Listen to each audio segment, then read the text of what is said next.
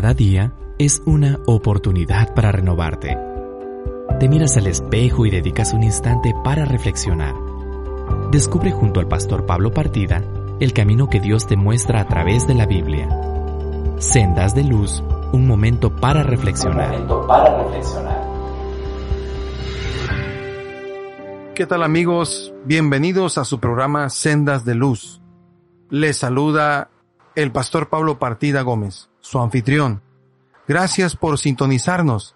Gracias para, por estar con nosotros. Te invitamos a que nos escuches y invites también a otras personas, amigos, familiares, a aquellos que conozcas que necesitan palabras de orientación, de guía, que la palabra de Dios puede darte en momentos difíciles como los que hoy vivimos. Muchas gracias por sintonizarnos. Si está a tu disposición, te invito a que abras una Biblia y la estudies con nosotros. Si por alguna razón estás haciendo algo, alguna actividad o vas manejando, bueno, síguenos escuchando.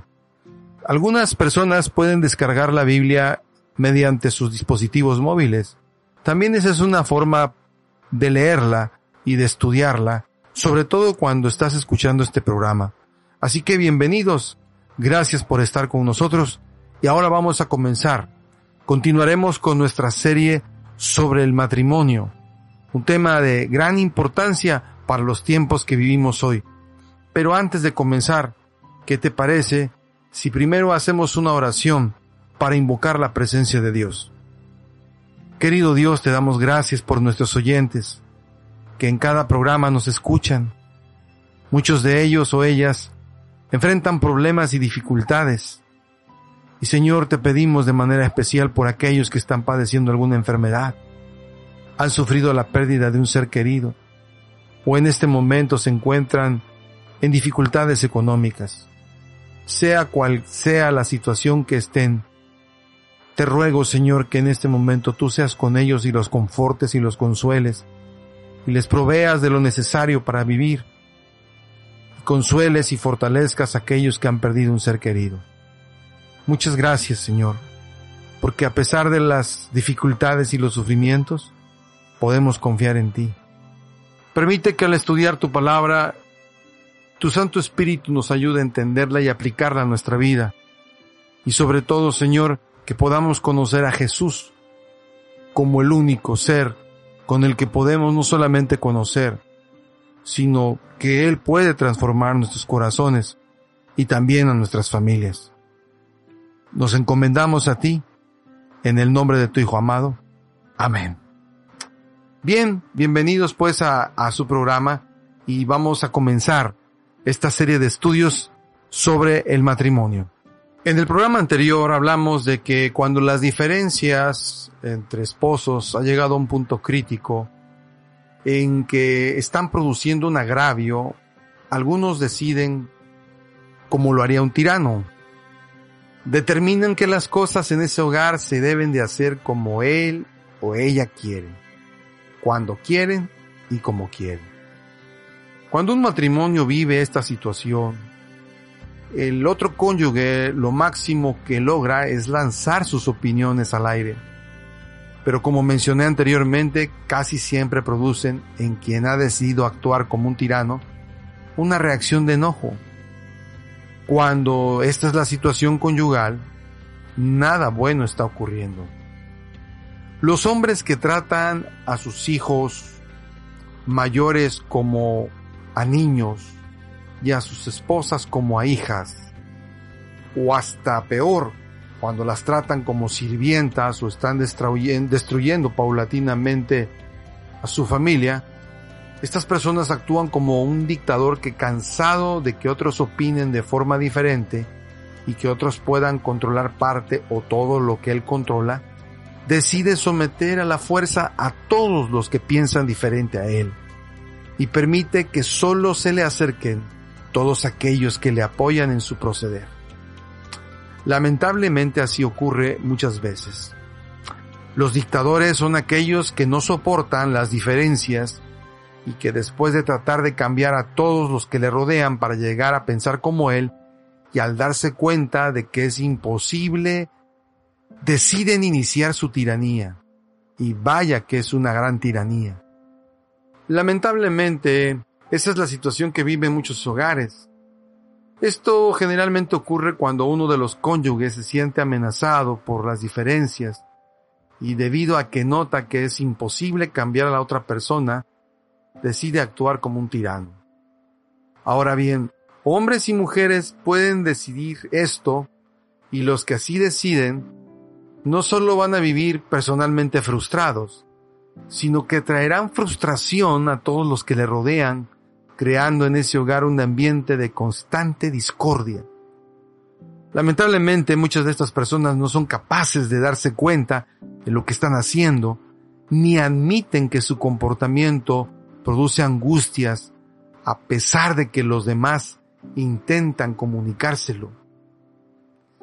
Debido a este rechazo a ver su realidad o a esta inhabilidad de percibir y de comprender el dolor que experimentan los demás, a veces estas personas sufren menos que aquellos a quienes están causando graves heridas con su comportamiento, pero son grandes agentes de opresión y angustia en su familia. En estas circunstancias, es indispensable la ayuda del consejero, que podrá ayudarle a darse cuenta de lo destructivo que es su comportamiento y de las consecuencias que tanto él como los que le rodean pueden sufrir. Referente a esto, Martín Lutero, el gran reformador protestante, dijo una gran verdad. Dijo que la necedad o que ser terco es una enfermedad que no afecta tanto al que la tiene como al que los rodea. Así que, estimados amigos, evitemos asumir un rol de tiranía en medio de nuestras diferencias. Por otro lado, encontramos el otro rol, que es la pasividad. ¿Qué es la pasividad? Es la determinación a no involucrarse. Este es el mal necesario de los mediocres, digo yo. Aunque es lamentable también, es real que algunos eligen o prefieren elegir una actitud de absoluta pasividad. Es decir, muchas personas determinan ser pasivos porque se sienten impotentes y prefieren permanecer con una actitud de aceptación de la situación que viven a pesar del futuro desagradable que les espera. Ellos son los que pierden toda esperanza de encontrar solución y deciden aceptar lo que venga.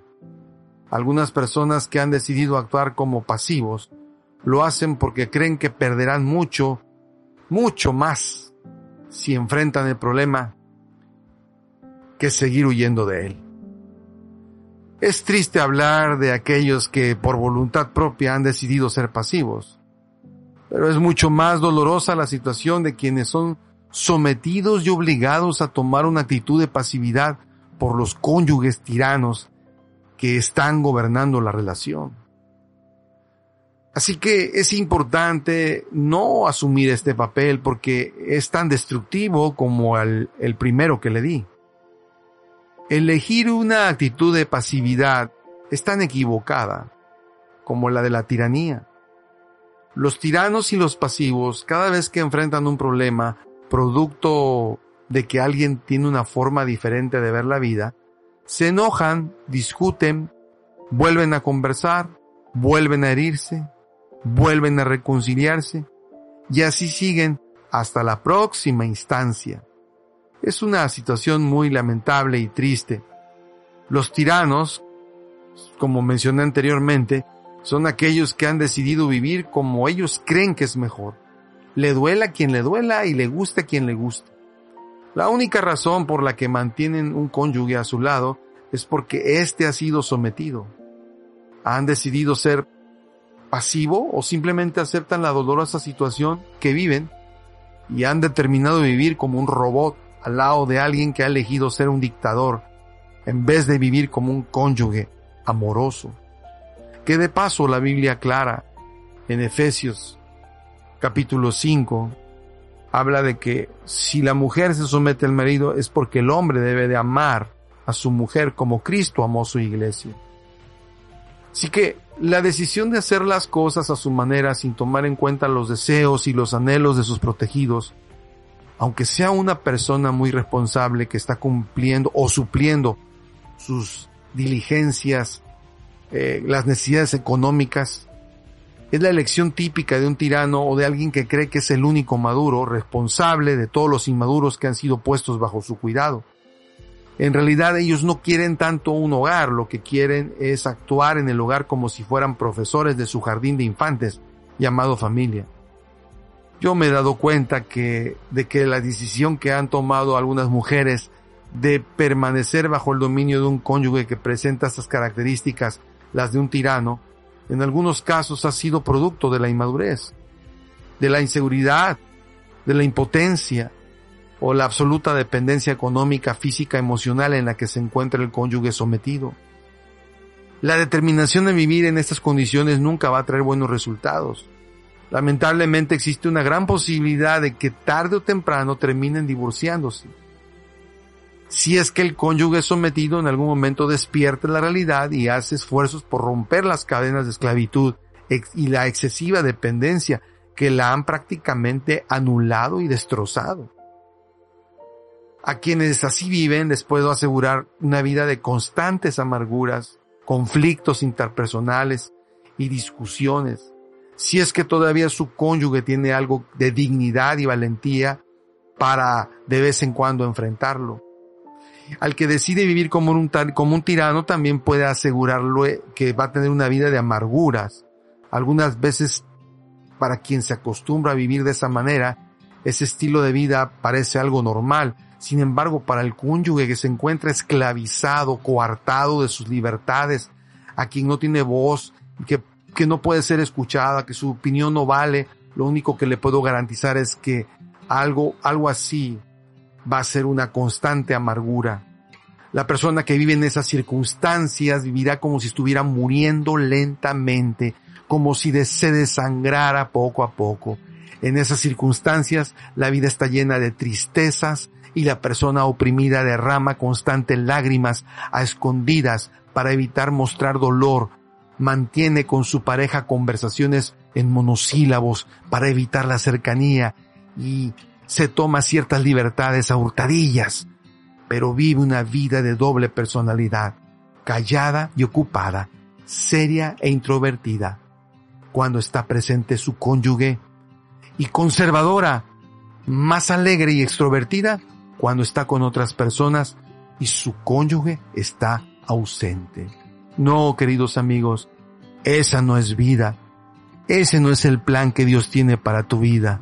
La Biblia declara en Hebreos capítulo 13, 13, 16, 13, capítulo 13, versículo 16 declara y dice, y de hacer el bien y de la ayuda mutua no os olvidéis, porque de tales sacrificios se agrada a Dios.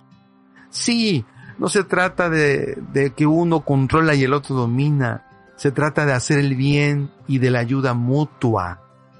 Sí, eso es un matrimonio. Como dice eh, apóstol Pablo a Timoteo en primera de Corintios 6, perdón, primera de Timoteo 6.18.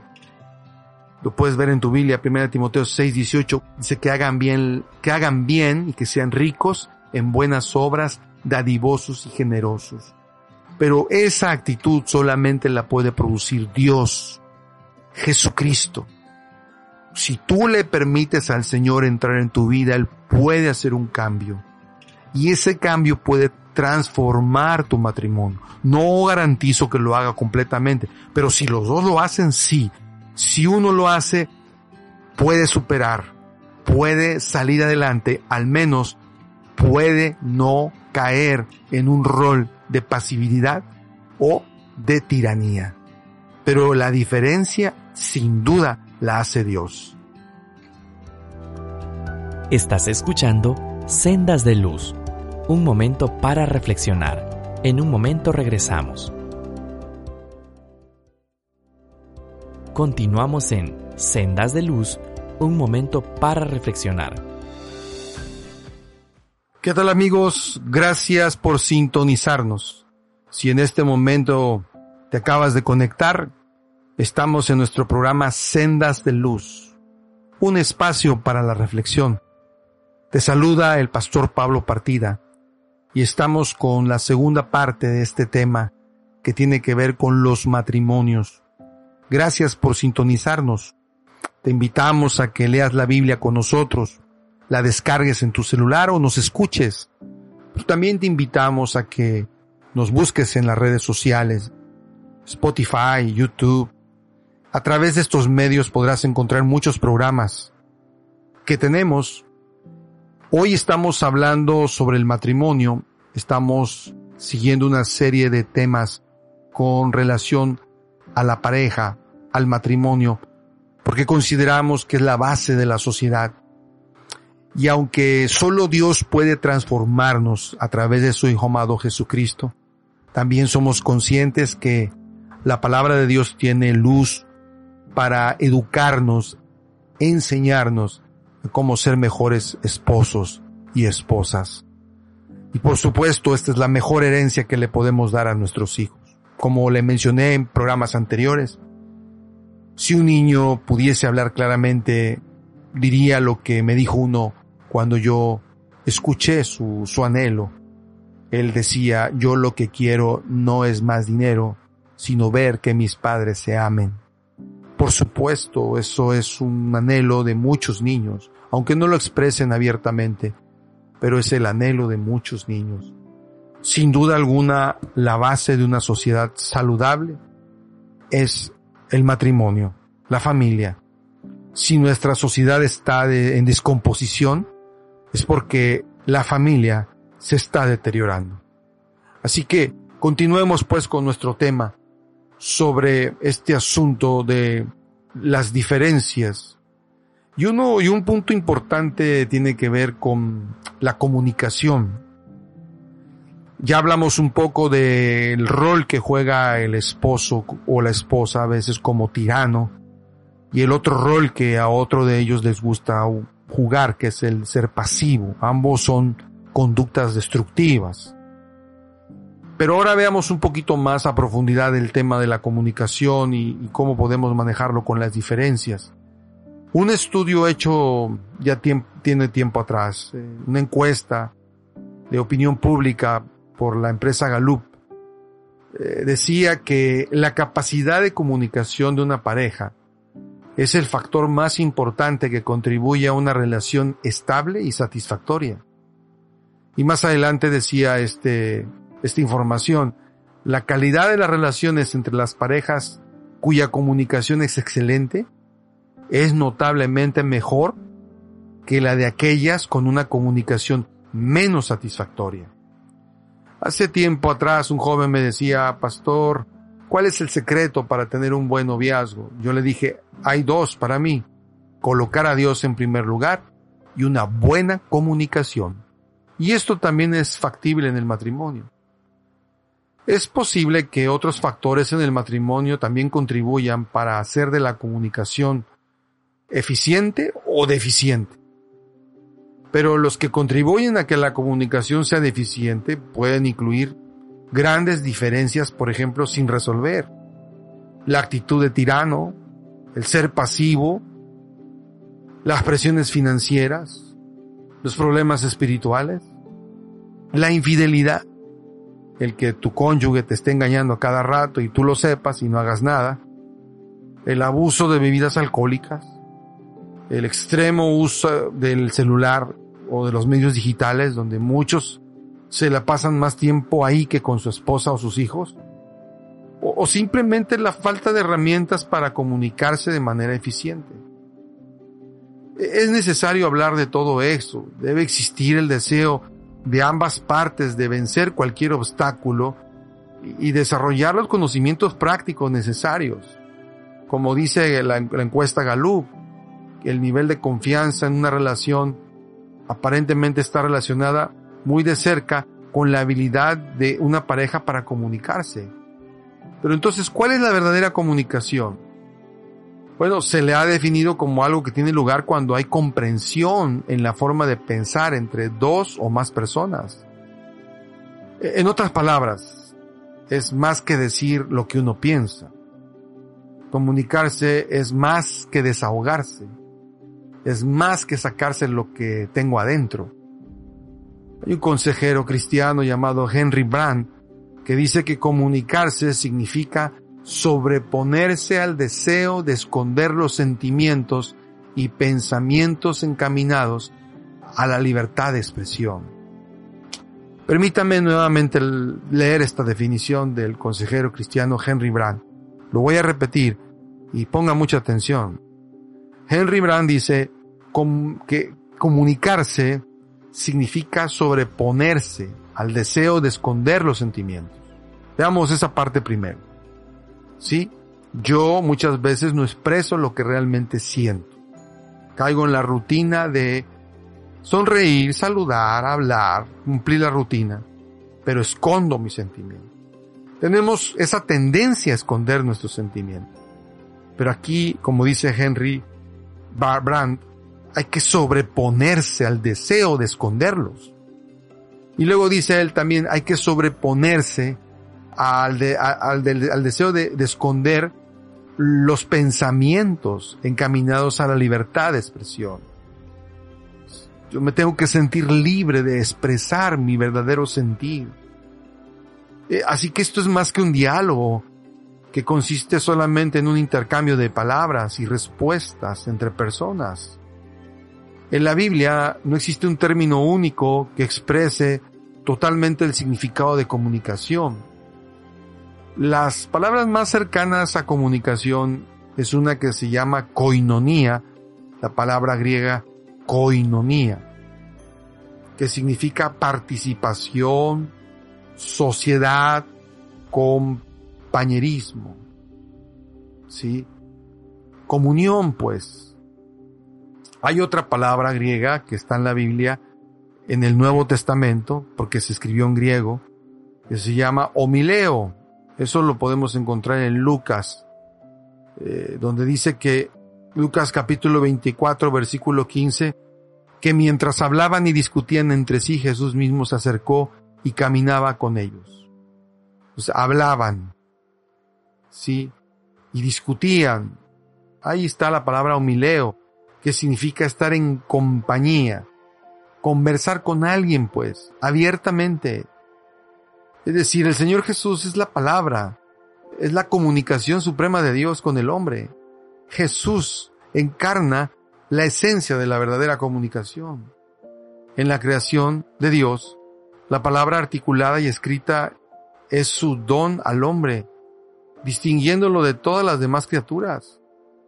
Se ha dicho que la comunicación efectiva, la comprensión involucra más que simplemente hablar. De otra manera, un cambio de palabras podría degenerar en un diálogo de mudos, lo cual significa que ninguna de las partes escucha atentamente a la otra. Y suele suceder en la familia. Desde un punto de vista, podríamos decir que debería ser más importante comprender a la otra persona que ser comprendido por ella. Y este es un criterio que todo cónyuge debiera tener como lema personal lo más importante, si te quieres que te vaya bien en tu matrimonio, lo más importante es comprender, ir, ir con una actitud de comprender a la otra persona en lugar de ser comprendido por ella. Si vamos con esa mentalidad, entonces las cosas van a cambiar. Aquí es donde debe manifestar la falta de egoísmo. Si usted desea una buena comunicación efectiva en su matrimonio, tiene que quitar el egoísmo. Porque la buena comunicación no es solamente pasar información o reportar incidentes, aunque esto forme parte de, ella. Es importante entender la actitud interna y la forma de pensar de la otra persona. Debemos interesarnos por estas cosas y no solamente establecer nuestra propia opinión. Eh, en un artículo que leí tiempo atrás, en donde se refiere la relación de los matrimonios, el artículo hablaba de un énfasis en la comunicación que debe existir entre el esposo y la esposa. E, este artículo recomendaba lo siguiente. Número uno, escuche buscando indicaciones emocionales. Si hay evidencia de ofensa, ira, amargura, frustración y desaliento, deberíamos descubrirlas de inmediato en nuestra familia, en nuestra pareja. Es de suma importancia que exploremos y resolvamos esto. Así que escuche buscando indicaciones emocionales. No se deje guiar solo por las palabras. Número dos, pregunte con el fin de aclarar. Muchos problemas se deben a los malos entendidos. Cuando usted no tiene bien claro lo que escuchó de su pareja, no saque conclusiones apresuradas. ¿Está seguro de que comprende los hechos o asuntos? Su deber es complementar a la persona y alentarla. Así que intente entender qué quiso decir. Número tres, evite las reacciones defensivas y también desproporcionales. Esto significa ofenderse rápidamente por lo que se dice y comenzar a justificar sus propias palabras o acciones. No, estimado amigo, no debiéramos así hacerlo. No te ofendas tan rápido. Que te aclare bien las cosas. No saques tus propias conclusiones. Esto en parte puede ser debido al orgullo. ¿Resulta demasiado para usted que alguien lo critique o está en desacuerdo? Debe haber algo que podamos aprender de nuestros críticos, aunque no sea mucho. Puede ser que ellos nos digan algo sobre lo que necesitamos pensar. Deténgase y repase los hechos antes de contestar. Comience con una frase como posiblemente tenga razón. Bien, hay otro tip. Dice que no deje de escuchar. Si lo que le dicen le resulta familiar, no deje de escuchar. Puede que sea la misma vieja historia para usted, pero hablemos sobre cómo resolverla o encararla, si es importante para la otra persona. Tampoco el siguiente punto, no escuche solamente lo que le interesa a usted. Eso se llama escuchar selectivamente. La comunicación se logra por la participación y la comprensión de ambas partes. Este no es un juego de un solo lugar. Lo que interesa a la otra persona es importante para ella. Otro punto, no permita que sus pensamientos se distraigan. De pronto usted está pensando otras cosas y está desviando los asuntos mientras esa persona le está hablando cosas importantes. Cuando usted asume eso, le está diciendo a su pareja, no me interesa lo que estás diciendo. Y por último, no permita que ciertas palabras lo hagan explotar. Bien, hasta ahí me voy a quedar. Pero quiero cerrar con un punto importante. En el siguiente programa comentaremos más estos puntos. Por ahora lo que quiero recordarle a usted es que aquí el factor egoísmo juega un papel fundamental. El egoísmo es algo que yo no puedo quitar de mi vida. La Biblia dice en el Salmo 51 que en pecado me concibió mi madre. Es decir, somos seres pecadores cuya naturaleza es el egoísmo. Es posible que la educación me pueda refinar, pero dentro de mí está el yo. Y ese es el gran problema. El yo solamente puede morir si yo permito que Cristo reine en mi vida. No hay otra manera porque es cuando yo realmente permito que Jesús vaya gobernando mi vida, reine en mi vida y finalmente yo haga su voluntad. Estimados amigos que me escuchas, yo te invito a que vuelvas a Dios, te entregues a Él, le des tu corazón. Ese es el primer paso si queremos reconstruir nuestro matrimonio. Háganlo pronto, no lo posterguen puede ser la diferencia entre el divorcio permanente o la reconciliación. Jesucristo puede hacer un milagro en tu vida y puede cambiar la dinámica de tu comunicación y puede arreglar todas las diferencias, pero tienes que aceptarlo como el Señor de tu vida. Si no lo haces, es difícil, muy complicado que el egoísmo sea erradicado de nuestro corazón. Cada día es una oportunidad para renovarte. Te miras al espejo y dedicas un instante para reflexionar. Descubre junto al pastor Pablo Partida el camino que Dios te muestra a través de la Biblia. Sendas de luz, un momento para reflexionar. Un momento para reflexionar.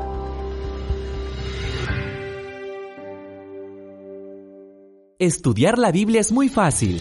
Entra a esperanzanorte.mx y descarga un curso bíblico en menos de 15 segundos. Haz que todas tus preguntas se conviertan en una bendición.